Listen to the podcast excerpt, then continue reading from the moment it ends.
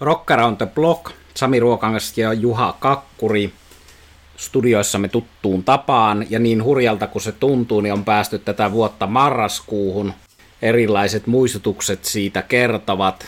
En ole yhtään itse ehtinyt mitään tonttuovia availemaan, enkä miettimään, että joulu tulee, mutta esimerkiksi meidän monen paljon käyttämä Spotify jo kertoi, että vuosi on purkissa. Mä säikähdin, että nytkö se on jo purkissa, mutta se olikin vasta tämmöinen ennakko siitä, että kohta vuosi on purkissa.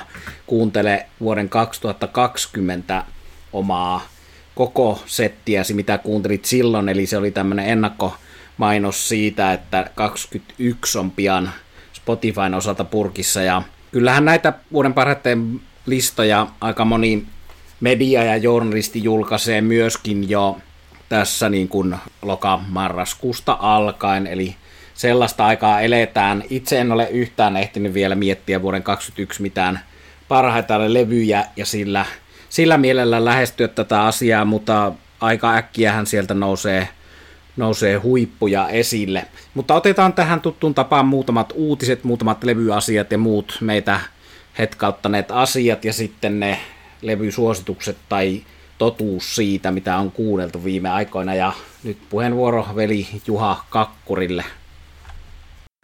Kiitos. Joo, vuosi pikkuhiljaa taittamassa loppusuoralle ja sen takia mulla tulee tuossa tossa uutiskatsauksissamme myös on vähän katsastusta ensi vuoden Helsingin keikkoihin, mutta ei mennä niihin vielä. Otetaan tähän pari tulevaa levyjulkaisua.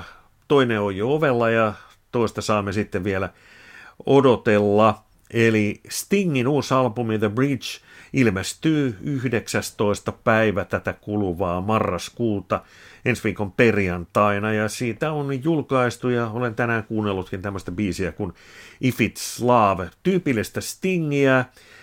Hieman on miehen ääni muuttunut, mutta edelleen tunnistettavissa ja ehkä jos nyt vielä toinen tuollainen havainto, niin noin niin kuin moodiltaan hieman minun mielestäni normaalia positiivisempaa Stingiä. Eli Stingiltä tulee uusi albumi The Bridge 19. tätä marraskuuta. Ja mikäli kuulut sitten Steven Wilsonin ja kumppaneiden ystäviin, niin ensi kesänä julkaistaan heiltä uusi albumi, eli Porcupine Tree ja Closure – Continuation ja tämän levyn julkaisupäivä on kesäkuun 24. päivä ja se on sitten vuosi 2022, kun tuo on kuunneltavissa, eli juhannuksen korvilla uutta Porcupine Treeltä. Sami, mitä sulla on sitten ensimmäisenä uutisina? No ensimmäisenä heti jatko tuohon Porcupine Tree-asiaan, eli kun tulee uusi levy, niin – tulee keikkoja ja toistaiseksi Suomen keikasta ei ole tietoa, mutta minua on jo houkuteltu rakkaiden ystävien toimesta muun muassa Ruotsiin tätä bändiä katsomaan. Monesti olen Porcupine nähnyt ja nähnyt Ruotsissakin ja nähnyt Suomessakin, mutta tosiaan näinhän tässä monesti käy, että sitten mietitään, että mennäkö jonnekin muualle. Nyt jo matkustaminenkin saattaa olla mahdollista. No, nähtäväksi jää, tuleeko Porcupine Suomeen vai matkustellaanko sitten ystävien luokse – Ruotsiin vai mitä tehdään. Mutta uusi levy minullakin tässä, eli se on tämä 26. marraskuuta ilmestyvä Deep Purple cover-albumi Turning to Crime, eli bändi huumorilla lähestyy aihetta, että rikoksen polulle siltä osin, että cover-levy, se on se paljon paheksuttu asia. Ihan suurta vaikutusta ei tehnyt, kovin suurta vaikutusta minun tuo love yhtyeen ensimmäinen cover, minkä Purple sieltä julkaisi, mutta sitä paremmin toimii tämä Well, Peter Greenin ajan Fleetwood Mackia, josta on paljon hyviä versioita, ja moneen otteeseen meillä esillä ollut Steven Tylerin, Billy Gibbonsin, Fleetwood Macin ja Rollareitten ja kumppaneiden tähdittämän konsertin Tyler Gibbons osaston tulkinta, joka löytyy tuolta Peter Green juhlakonsertti ääni ja kuva tallenteelta, niin on se päällimmäinen Ovel ollut tässä, joka on soinut ennen tätä Purplen versiota. Mutta ihan hyvin Purple tästä selviää ja tosiaan se on löytyy YouTubesta videona ja näistä palvelusta tsekkailtavaksi ja levy tosiaan koko cover ulkona 26. 6. marraskuuta. Ja nyt kun puhutaan kerran Steven Tylerista, niin otan uutisen, joka ei ole varmasti kovin uusi uutinen. Se pohjautuu vanhaan Rolling Stone-lehden artikkeliin, mutta koska aihe on rakas, se on pyörinyt minun omassa ystäväpiirissä, eli rollari fanien porukoissa esillä. Eli kyse on siitä, että Aerosmithin Steven Tyler on valinnut yhdeksän suosikkibiisiänsä Stonesilta. Tää löytyy rock'n'rollgarage.com nimiseltä sivulta ja googlettamalla helposti, jos haluaa lukea nämä Tylerin perustelut ja kuunnella nämä biisit. Mutta käyn ne äkkiä tässä läpi, koska aihe on niin rakas ja tietysti Steven Tylerkin on meille rakas siinä, missä Rolling Stones. Eli hänen yhdeksän valintaansa ovat I'm a King B 1964 vuodelta, Brown Sugar 1971 vuodelta, eli kappale, joka viime aikoina on ollut keskustelun aiheena siitä, että voiko sitä enää esittää – oma henkilökohtainen mielipiteeni on, että pitää voida esittää. Se on sananvapautta, ei voi olla niin poliittisesti korrekti maailma, jossa sitä ei enää saisi esittää, mutta tämä on vain minun mielipiteeni. Kolmas valinta Tylerin Stones suosikeista Riptis Joint 1972, Exile on Main Street, klassikkolevyä, Get Off of My Cloud 1965, Something Happened to Me Yesterday 1967, Hot Stuff 1976, Memory Motel samalta vuodelta 76, The Spider and the Fly vuodelta 65, Seaset Yeah myöskin 65 vuodelta. Eli tällaista settiä ja kehotan, suosittelen perehtymään Tylerin perusteluihin – miksi nämä ovat hänelle yhdeksän rakkainta Stones-biisiä. Kellekään ei yllätys tietenkään ole se, että Tyler on Stones-fani ja useaan otteeseen Stonesin imitoinnistakin syytetty henkilö, mutta tällaiset mielenkiintoiset valinnat. Tämä Rock and Roll Garagein artikkeli käsittelee myös Tylerin ukrainalaista taustaa, eli sukujuuret johtavat Ukrainaan. Se ei ole niin niinkään yleisesti tunnettu asia kuin se, että Tyler on Stones-fani. Mitä sanot Juha näistä valinnoista? Nehän on hienoja valintoja ja tietysti just esimerkiksi Hot Stuff, kun se on Black and Blue-albumin, minusta hieman aliarvostetun albumin biisejä, samoin kuin Memory Motel, niin on hyvä, että tuota levyä nostetaan esille. Siinä on kahdeksan biisiä, mutta kymmenenkin oikeastaan voisi olla. No ei mennä nyt asioiden edelle, tai sanotaan ei mennä nyt liian pitkälle tuohon Black and Bluehun, vaan katsotaan vähän ensi vuoden asioita. En ole vielä mitään yhteenvetoa tästä vuodesta tehnyt, mutta ihan piruttainen katseli, että mitä se esimerkiksi Helsingissä ensi vuoden ensimmäisellä puoliskolla on tarjolla ulkomaisten vierailijoiden osalta. Ja ihan hyvältä näyttää ja semmoinen sanottakoon tässä kohtaa, että tarkoitukseni onkin tässä, kun maailma nyt sitten oikeasti pikkuhiljaa avautuu, niin tarkoitus on välillä käydä tuolta muualtakin, Pohjolaa, Eurooppaa, ehkä jokunen kauempaakin, niin isojen matkailukaupunkien tarjontaa, niin porukka sitten tietää, mitä niissä keikkarintamalla tapahtuu. Tämä pohjustuksena ja tosiaan ensi vuoden ensimmäisellä puoliskolla Helsingissä esimerkiksi tammikuun 15. Henry Rollins Kultsalla. Helmikuun 17. siellä on vielä Hartwall Areenaan merkitty Ozzy Osbourne ja Judas Priest. Pidetään peukkuja, että tuo toteutuu. Maaliskuun 22. päivä Helsingissä on sitten puolestaan The War on Drugs – Huhtikuun 9. Sabaton Hartwall Areenassa, toukokuun 31. Jees kulttuuritalossa ja sitten kun mennään kesäkuulle, niin siellä on Eric Claptonia, Kissiä, Faith No Morea.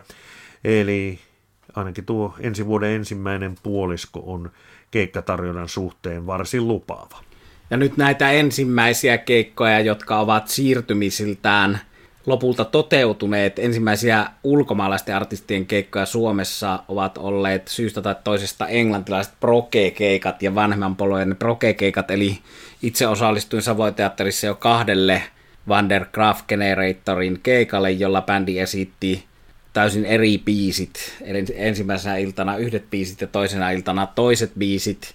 ei siitä sen enempää, mutta nyt 11. päivä marraskuuta Tampereella Steve Hackett, genesis yhtyeen mestari, kitaristi, ja 12. päivä marraskuuta Helsingissä kulttuuritalossa sama Steve Hackett, genesis yhtyeen mestarikitaristi, eli laadukasta prokea on saatu heti, kun tämä homma on lähtenyt taas, taas rullaamaan. Ja ensi syksyyn tuli sellainen julkistus, että Viikinki Heavy ja Amon Amart ja Machine Head muuten tuoretta modernimpaa metallia esittävää Machine joka sekin on jo välillä ollut telakalla vähän uraansa lopettaneena ikään kuin, niin on palannut esiintymään ja tämä on tapahtumassa 21.9. eli vajaa vuoden kuluttua.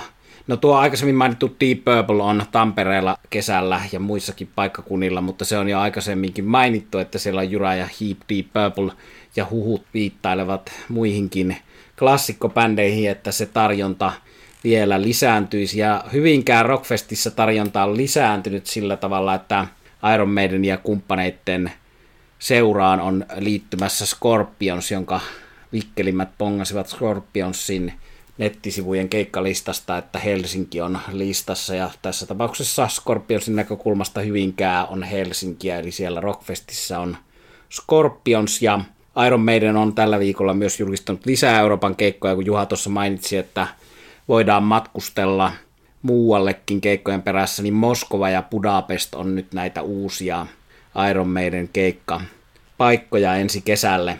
Ja sitten kun mainittiin tuo Judas Priest Osi Osborn, joka on kovasti paitsi koronan takia ollut uhattuna, niin sen takia, että Osi Osborn on selkä operaatio menossa nähtäväksi jää. Judas Priestillä on omakin keikka tulossa kesäkuussa, mutta sen verran sanon, että jos tuo Osio from Judas Priest helmikuussa toteutuu Tukholmassa, niin siinä on saatavilla mitä mainioin konserttikokonaisuus viikonloppuun, sillä perjantaina siellä esiintyy Blackberry Smoke lämpäreineen ja lauantaina Judas Priest ja Ozzy jos tämä siis toteutuu. Minä mitä todennäköisemmin matkustan Blackberry Smokein perässä silloin Tukholmaan. Mutta kun Judas Priest on ollut paljon nyt meillä esillä, niin sanotaan tähän sekin, että Rob Halford, Judas Priestin hauska, tämmöiseltä someimakoltaan kovinkin hauska laulajahahmo Rob Halford on avautunut haastattelussa nyt tuosta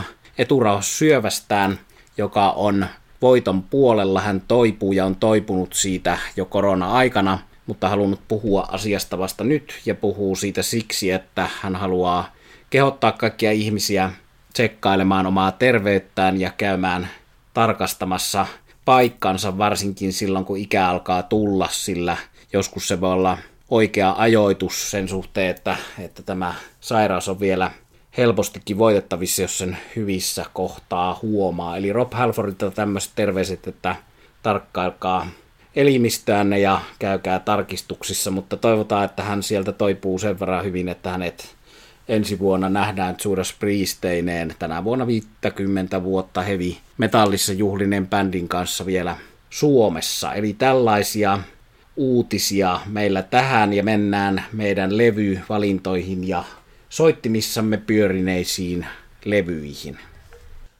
Joo, mennään suht tuoreeseen tapaukseen. Eli herran nimeltä Sam Williams ja Glasshouse Children Tätä tämä voi nyt ehkäpä kantriksi luokitella. Lähinnä se sitä on, jos se ei nyt ihan tuollaista, miten se nyt sanoisi, aivan perinteistä maaseutu- ja länsimeininkiä ole. Ehkä jossain siellä Rolling Stonesin Wild Horses maailmassa tässä liikutaan. Sam Williams on nuori kaveri ja hänen suvustaan löytyy alan lahjakkuutta – isoisä, jota hän ei kyllä koskaan tavannut, oli Hank Williams ja hänen isänsä on sitten Hank Williams Jr. Ja Sam Williams on kyllä osaava itsekin. Vierailijoina tällä levyllä ovat Dolly Parton ja Keith Urban. Levy on tunnelmaltaan varsin easy, eli niitä hitaita biisejä on valtaosa, ja ehkäpä sitä vauhdikkainta osastoa edustaa sitten raita nimeltä Kids, joka on yhteisesitys Keith Urbanin kanssa. Ja tietysti täytyy esille nostaa tuo duetto Dolly Partonin kanssa. Ja täytyy sanoa, että vuodet vierevät, mutta Dolly on kova. Ja tässä on sitten sanotaan kumpikin edustaa ikään kuin ikäluokkansa näkemystä.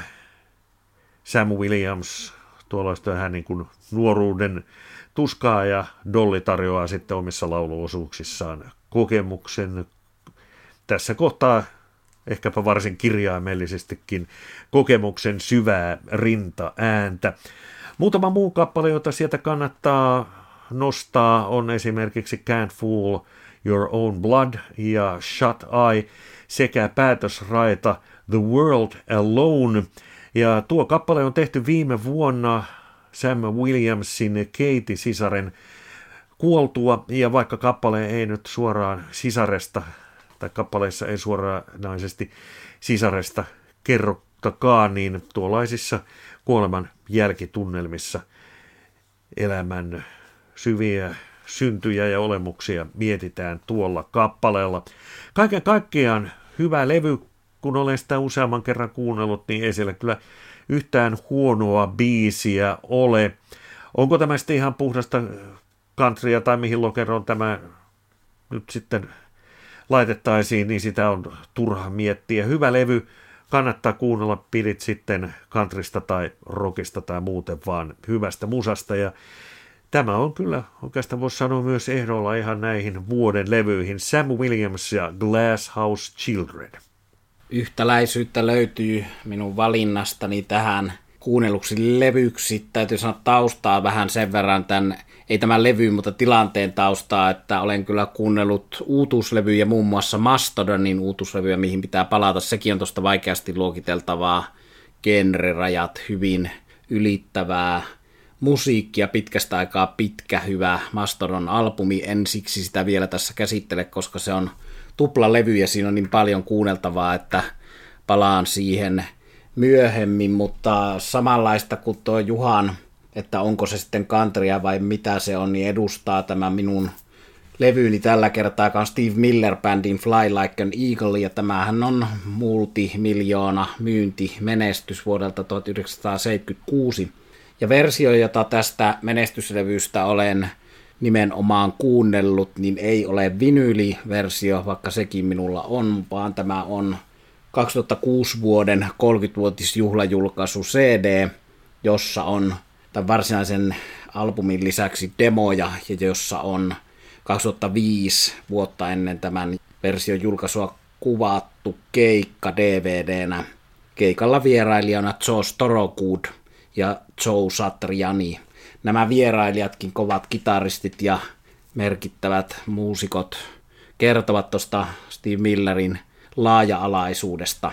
Eli jos Juhan levyllä ei ollut yhtään huonoa biisiä, niin ei sitä ole Steve Miller Bandin Fly Like an Eagle levylläkään. Ja sen verran kun taustotin tätä omaa tilannetta, niin taustotan vielä lisää, että miksi mä olen tätä levyä päätynyt kuuntelemaan, on se, että mä olen käynyt vähän tuollaisen Live in Finland mainion äh, Facebook-sivuston, Facebook-ryhmän ja kirjojen kautta läpi tätä omaa konserttihistoriaani ja sitten päätynyt Lontoossa näkemiini hyviin keikkoihin, josta yksi paras on Kakkuri Juhan kanssa kumpikin kokemamme 2012 vuoden Rolling Stonesin 50-vuotis juhlakeikka O2 Areenalla – mutta sieltä näitä Lontoossa koettuja hyviä konsertteja on paljon, ja niistä yksi minulla on Steve Miller Band samalta 2012 vuodelta, tosin eri reissulta kuin tämä Stonesin näkeminen. Se oli noin kuukautta aiemmin.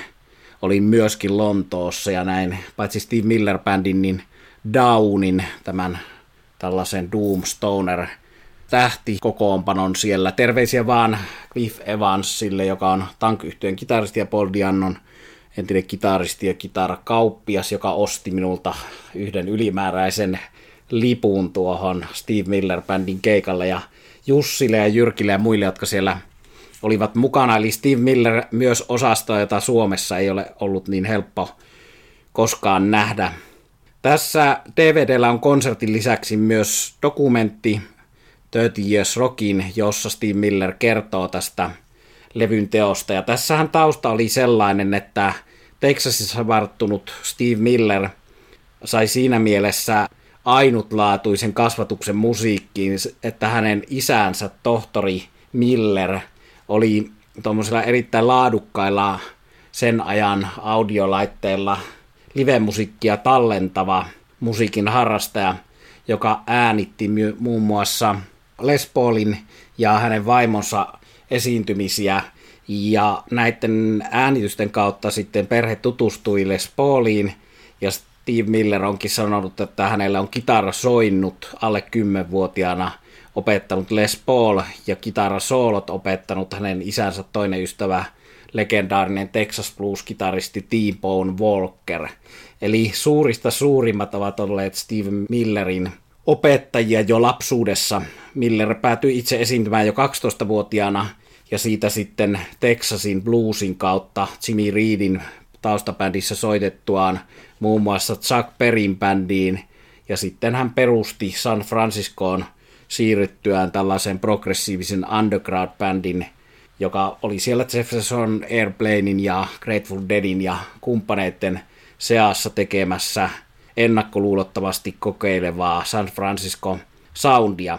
Ja siinä vaiheessa 70-luvun alkupuolella tapahtui, kun tuli Steve Millerin ensimmäinen itse tuottama albumi Joker, eli tämä hänen tunnetuin biisinsä, joka on muun muassa Homer Simpsonin suosikkibiisi kautta aikojen harva meistä ei tuntisi Steve Millerin Jokeria, jos ei tunne niin äkkiä kuuntelemaan, niin se käänsi tilanteen niin, että siitä tuli kerralla hitti ja underground-prokeilu osaltaan taukosi. Ja sitten Joker-levyn Capitol Recordsin viimeisen, silloisen levytyssopimuksen viimeisen albumin sille sopimukselle tehtyään Steve Miller, joka oli monta vuotta kiertänyt 250 keikkaa vuodessa ja väsyttänyt tavallaan itsensä keikkailemalla, niin Jokerista saamallaan sekillä rahaa päätti, että nyt hän asettuu vuodeksi uuteen taloonsa vuoristoon ja tekee vaan musiikkia lepää sen kauhean keikkailun jälkeen. Ja siellä sitten vuoden aikana kotistudiossa syntyivät albumit Fly Like an Eagle ja Book of Dreams, kaksi seuraavaa albumia, josta nyt tässä syynissä tämä 76 vuoden klassikko Fly Like an Eagle. Ja se mikä tässä on merkille pantavaa on se, että koska tuo Joker oli niin suuri menestys, se soi radiossa, Steve Miller sai itselleen neuteltua levytyssopimuksen, jossa hän sai täyden taiteellisen vapauden. Eli sitten kun hän kiikutti vuoden levytyksiä, äänityksiä ja demoja tehtyänsä materiaalia levyyhtiöön, he olivat vähän osa levyyhtiön henkilöistä ollut nihkeänä tähän, että mitäs, mitäs tämä on, että on niin monipuolista ja mitä tämä nyt on, niin Steve Miller pystyi osoittamaan kohtaa levytyssopimuksessa sanoen, että lukekaapas tuo rivi, että minulla on täysi taiteellinen vapaus, teen tämän levyn juuri sellaiseksi kuin itse haluan. Hänellä oli selkeä visio, hän sen vuoden aikana tehdyt biisit jakoi kahdelle albumille albumikokonaisuuksiksi. Tavoitteena on se, että tämä albumi ja sen kokonaiset puoliskot soivat radiossa, ja niinhän siinä tapahtui, että tästä tuli silloisen FM-radion nousukauteen liittyvää kamaa, joka soi paitsi yksittäiset kappaleet, niin kokonaiset levypuoliskot siellä. Eli hyvinkin monipuolista materiaalia sisältävä levy. Nimikappale Fly Like an Eagle oli ollut Steve Millerillä ohjelmistossa useamman vuoden. Hän soitti sitä livenä ennen kuin sitä oli levytetty. Puolen tunnin versioita, sitä progressiivista undergroundia, mutta sitten sai lopulta hiottua syntetisaattori kokeilujen kautta sellaisen version, johon hän oli itse tyytyväinen. Sanoo kyllä tuossa dokumentissa, että oli hiukan vaikea se pitkä jammailu, psykedelia katkaista tuollaiseen radiosoitto mittaan, mutta tuloksena loistava klassikko biisi ja sen verran täytyy sanoa tästä tuon ajan ennakkoluulottomuudesta myös keikkojen suhteen, että siellä San Franciscossa Steve Miller oli muun muassa lämpärinä B.B. Kingille silloin, kun B.B. King soitti ensimmäistä kertaa täysin valkoiselle rock-yleisölle. Eli siellä oli tämmöistä underground prokea ja B.B. King ihan peräkkäin. Ja tätä samaa sekoitteluahan oli ollut Monterey Pop-festivaali siellä 60-luvun puolella, jossa Steve Miller Band myöskin esiintyi. No, Steve Miller-bändi soitti paitsi B.B. Kingin lämpärinä tai samalla, samassa tapahtumassa, niin myöskin Pink Floydin kanssa samassa tapahtumassa. Ja Pink Floydin kanssa soitettuaan tai ennen taas yhtä Pink Floydin kanssa esiintymistä Steve Miller oli päättänyt, että hän tekee jotakin vähän samantyyppistä musiikkia kuin Pink Floyd, jotta hän ei kuulosta aivan ihmeelliseltä sitten ennen Pink Floydia sille Pink Floydin yleisölle ja siitä seurauksena tämä Fly Like an Eagle-biisin progressiiviset sävyt, eli Pink Floydia saamme kiittää tästä. Mutta paitsi, että tässä on sitten Pink Floydin innoittamaa prokea, niin täällä on countrya, Dance Dance Dance on ihan puhdas country pop-biisi. Sitten täällä on puhdasta bluesia, eli harvalla levyllä, joka on miljoonia myynyt, kuten Fly Like an Eagle myi heti ilmestyttyään 4,5 miljoonaa pelkästään Yhdysvalloissa, niin täällä on täysin puhdas blues-biisi Sweet Marie, jossa tuo Steve Millerin tuttu hänen Chicago-vuosiltaan James Cotton, mestariharpisti, soittaa huuliharppua.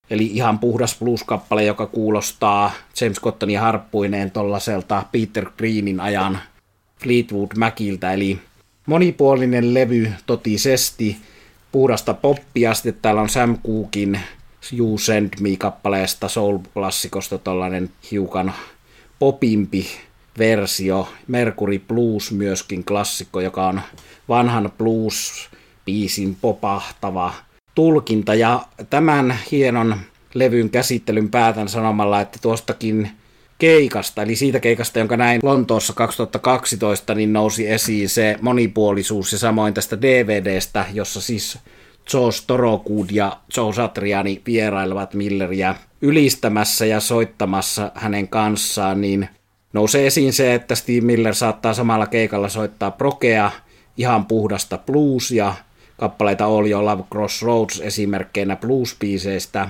sitten tietysti tällaista Abracadabra Joker poppia, ja sitten hän soittaa puhdasta jatsia, muun muassa Nature Boy klassikon tulkitsee ihan jatsina siellä, eli ehkä levyyhtiön kannalta vaikeasti markkinoitava artisti, ja ehkä syy, miksi häntä ei ole nähty Suomessa missään blues- tai jazz-festivaaleilla, koska ulottuu niin moneen suuntaan, ja monella se ensimmäinen ajatus voi olla tuo Joker, että tämä on tästä akustista hempeää kivaa poppia, mutta se on vain yksi puoli Steve Milleristä, multi-instrumentalistista ja hienon uran tehneestä muusikosta, joka kannattaa viimeistään nyt laittaa tsekkaukseen. Ja tosiaan Miller onnistui siinä tavoitteessaan, että tämä albumi soi hienosti alusta loppuun ilman minkäänlaista huonoa hetkeä siellä, vaikka nuo tyylilajit vaihtuvat prokeesta countryin. Eli Steve Miller Band Fly Like an Eagle 1976.